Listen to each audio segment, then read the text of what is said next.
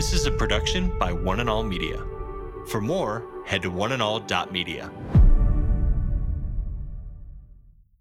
Today. Today. Today. Today with Jeff Vines, We are taking the gospel to the world. pastor, apologist, and Bible teacher. One truth that will be delivered in love and compassion, connecting every one person to all that God has promised them.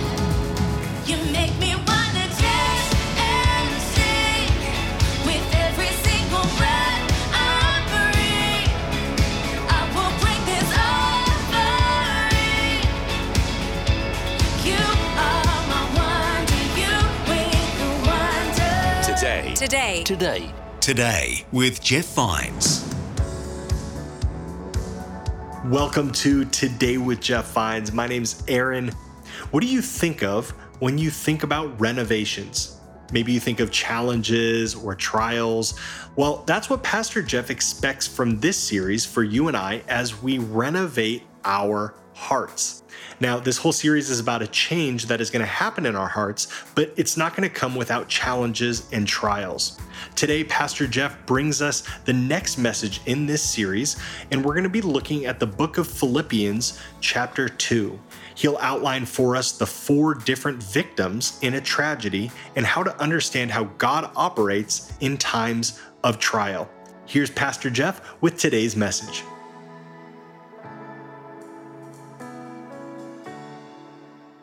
Turn in your Bibles, if you would, to Philippians chapter 2, verse 13. Philippians 2, 13. And uh, while you're doing that, one verse, one powerful verse in our series of renovation of the heart. And while you're doing that, Philippians 2, 13, uh, I'd like to ask you a couple questions, okay? Here's the first one Do you believe that God is good? Wow. Okay, you're not sure. Come on now. Do you believe that God is good? Okay. And uh, don't say it if you don't think so. Okay. Second, do you think that God is good all the time? All right. Now, you know, when I ask you questions like that, I'm setting you up. You know that. That's why some of you are thinking, I'm not sure if I want to say. Sometimes you're in seasons of life. Well, that's a tough question to answer. I'm doing this because I made a commitment to a family a lot of years ago. And some of you remember Adriana. And I will talk about her about every probably eight months. And I do that because I made a commitment to her mother and her father that I would never let our church forget her. And so if you don't know her, you're about to find out who she is. Uh, she, was, uh, she was nine years old when I first met her. The elders had been praying for her in the cafe, and she was in a wheelchair. She contracted a disease that is very rare uh, among older people and even more rare against younger people. It's where there's an internal hardening of the organs, and basically you, you start to disintegrate and you die very young. So I met her when she was nine years old.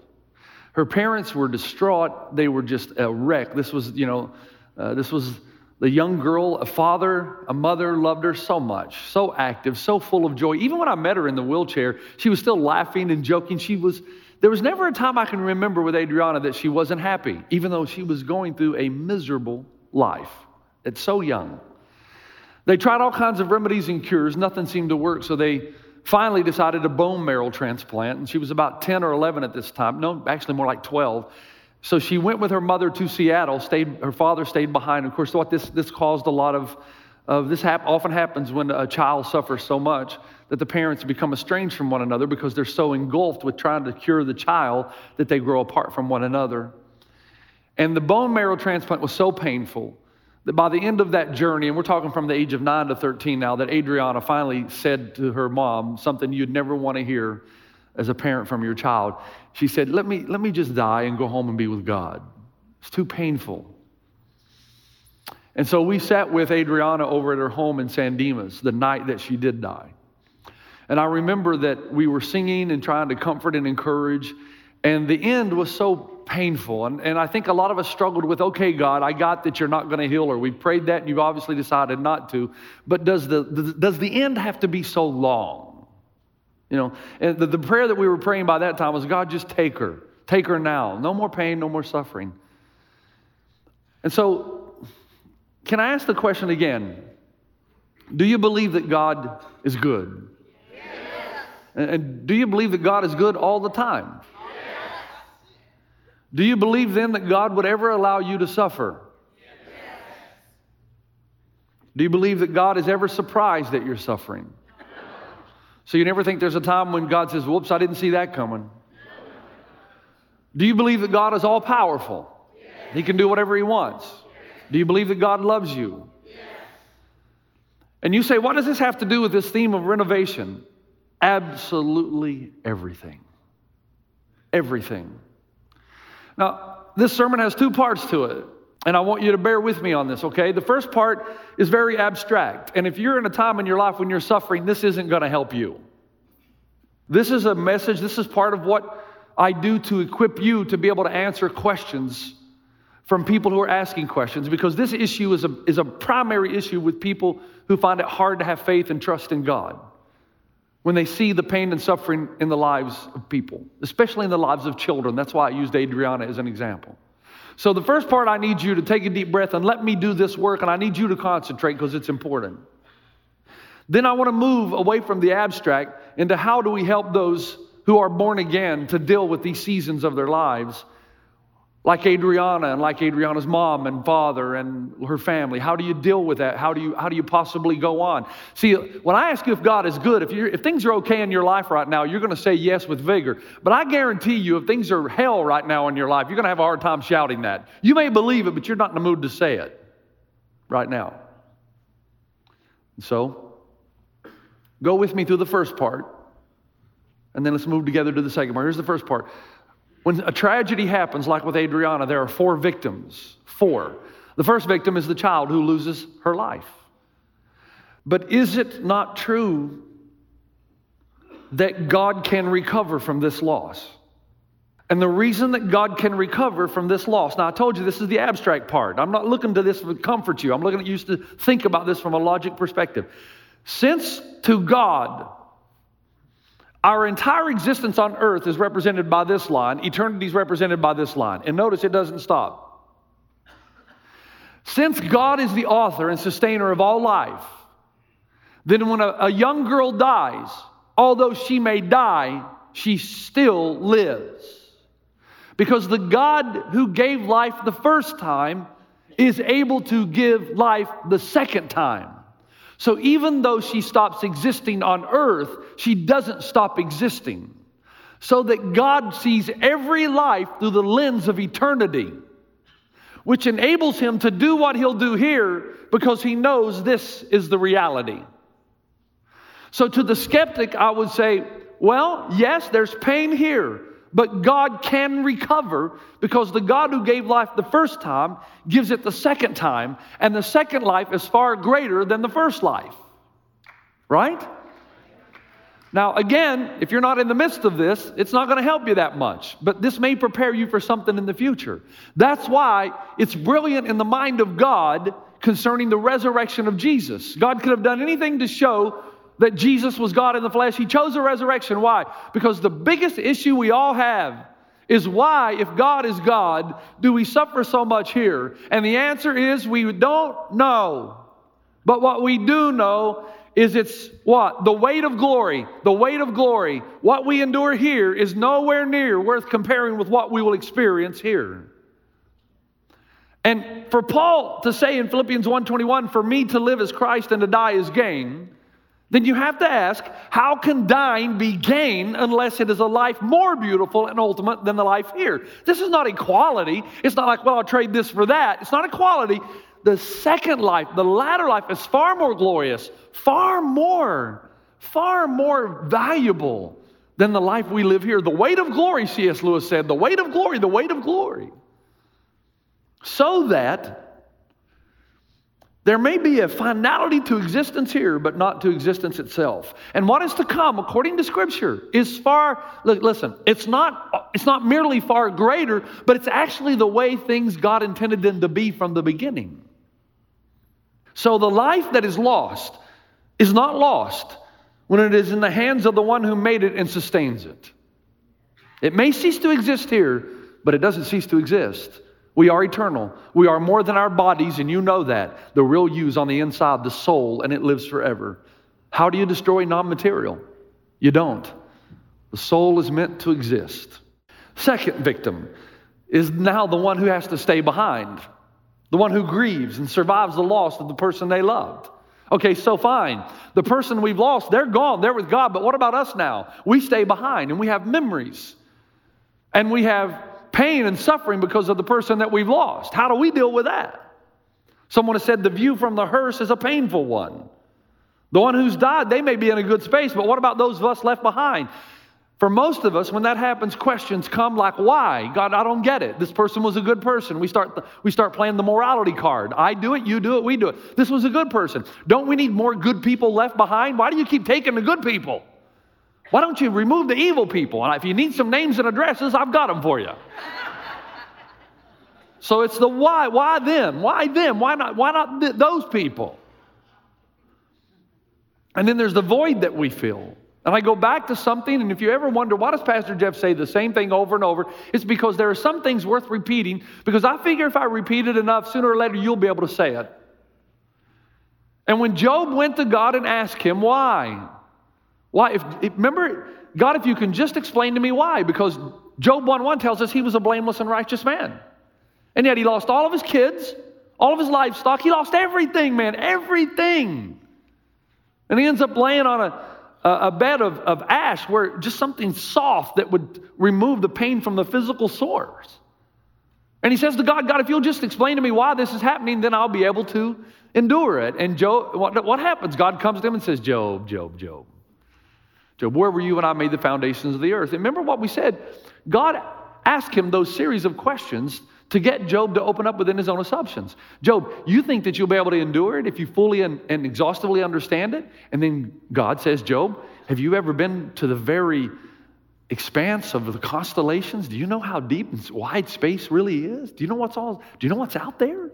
Do you understand how the sun sets and rises? Job, have you been to the depths of the ocean? Do you know how deep the ocean really? Do you know what's down there? Have you ever been there?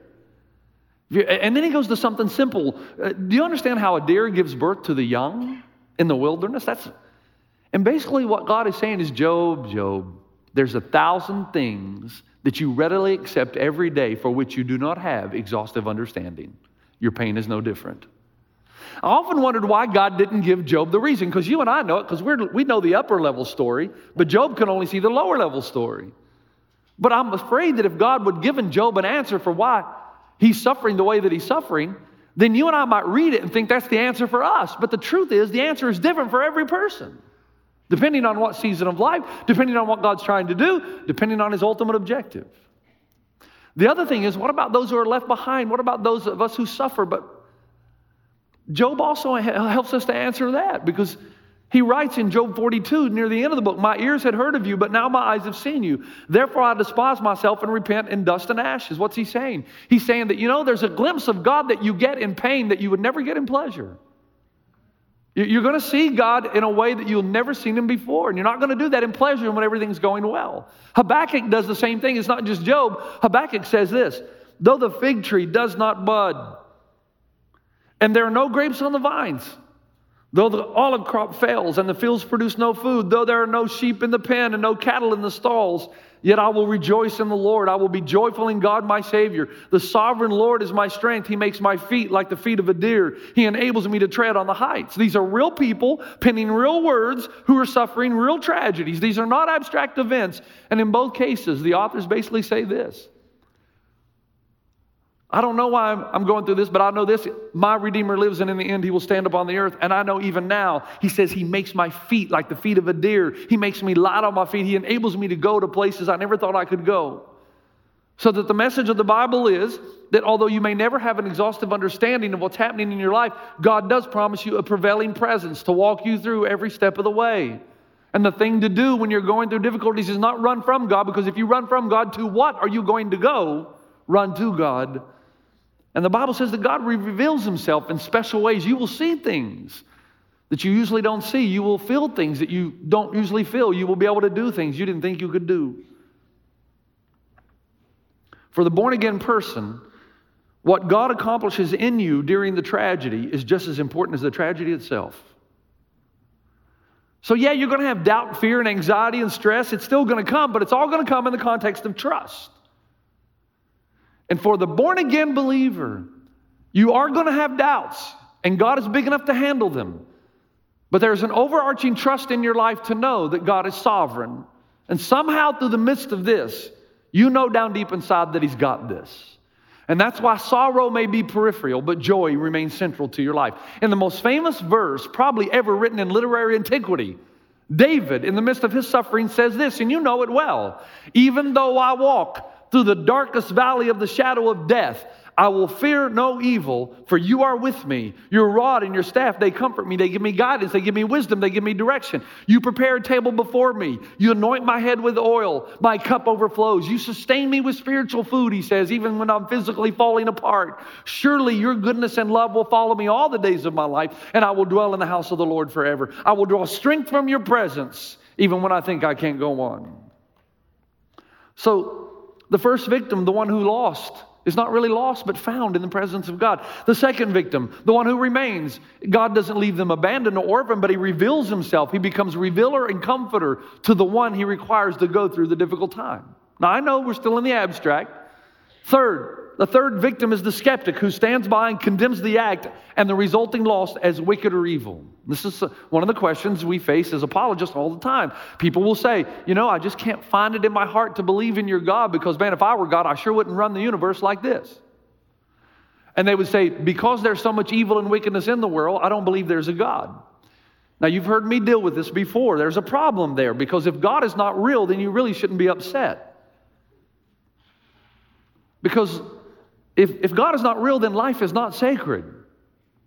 Then we're nothing but a bunch of chemicals here by accident. So when someone dies or someone suffers, you should just understand, in the words of Tennyson, that evolution is red in tooth and claw. And it's all just dumb, blind luck.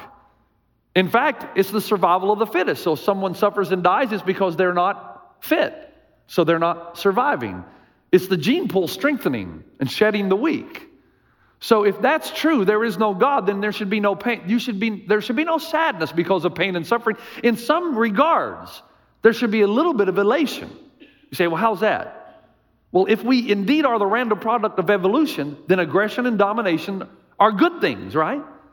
If this is an evolutionary world, micro, macro, atheistic evolution, then the reality is that we are just shedding the bad things of life so that the ones who are good can be even more strengthened and humanity can prosper. But you know in your heart, that's baloney. Because you know that life is sacred and that there is love and that there is value, but that can only exist in a created scenario where God exists. So the point is that you have to resolve the issue of pain and suffering in the context of God. You can't resolve it outside of God. Because outside of God, you can't even defend the very question. But inside, we do have to resolve it. We have to come up with some answers. And I'm not saying that we'll have all the answers. I mean, if we had all the answers, who would we be? Donald Trump. that is not a political statement, it's just a little joke. It's just a little joke. It's just a little joke, that's all it is. We'd be who? We'd be God. We'd be God. And we're not God. And I remember Jeff Vines, this pastor, one time saying this. It's pretty bad when you're quoting yourself, isn't it? The things I do not understand do not change the things I do. And I've always said that. In the deepest, darkest moments of my life, when my mom died, when we lost our first child, when those things happen, I am confused. I do struggle. But just because there are things I don't know or understand doesn't change the things I do know. There is a God. And that God loves me because he gave his own son for me. And that never changes.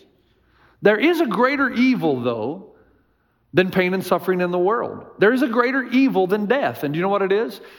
God can recover from your death, He can make life again, and it's going to be far greater than the previous life.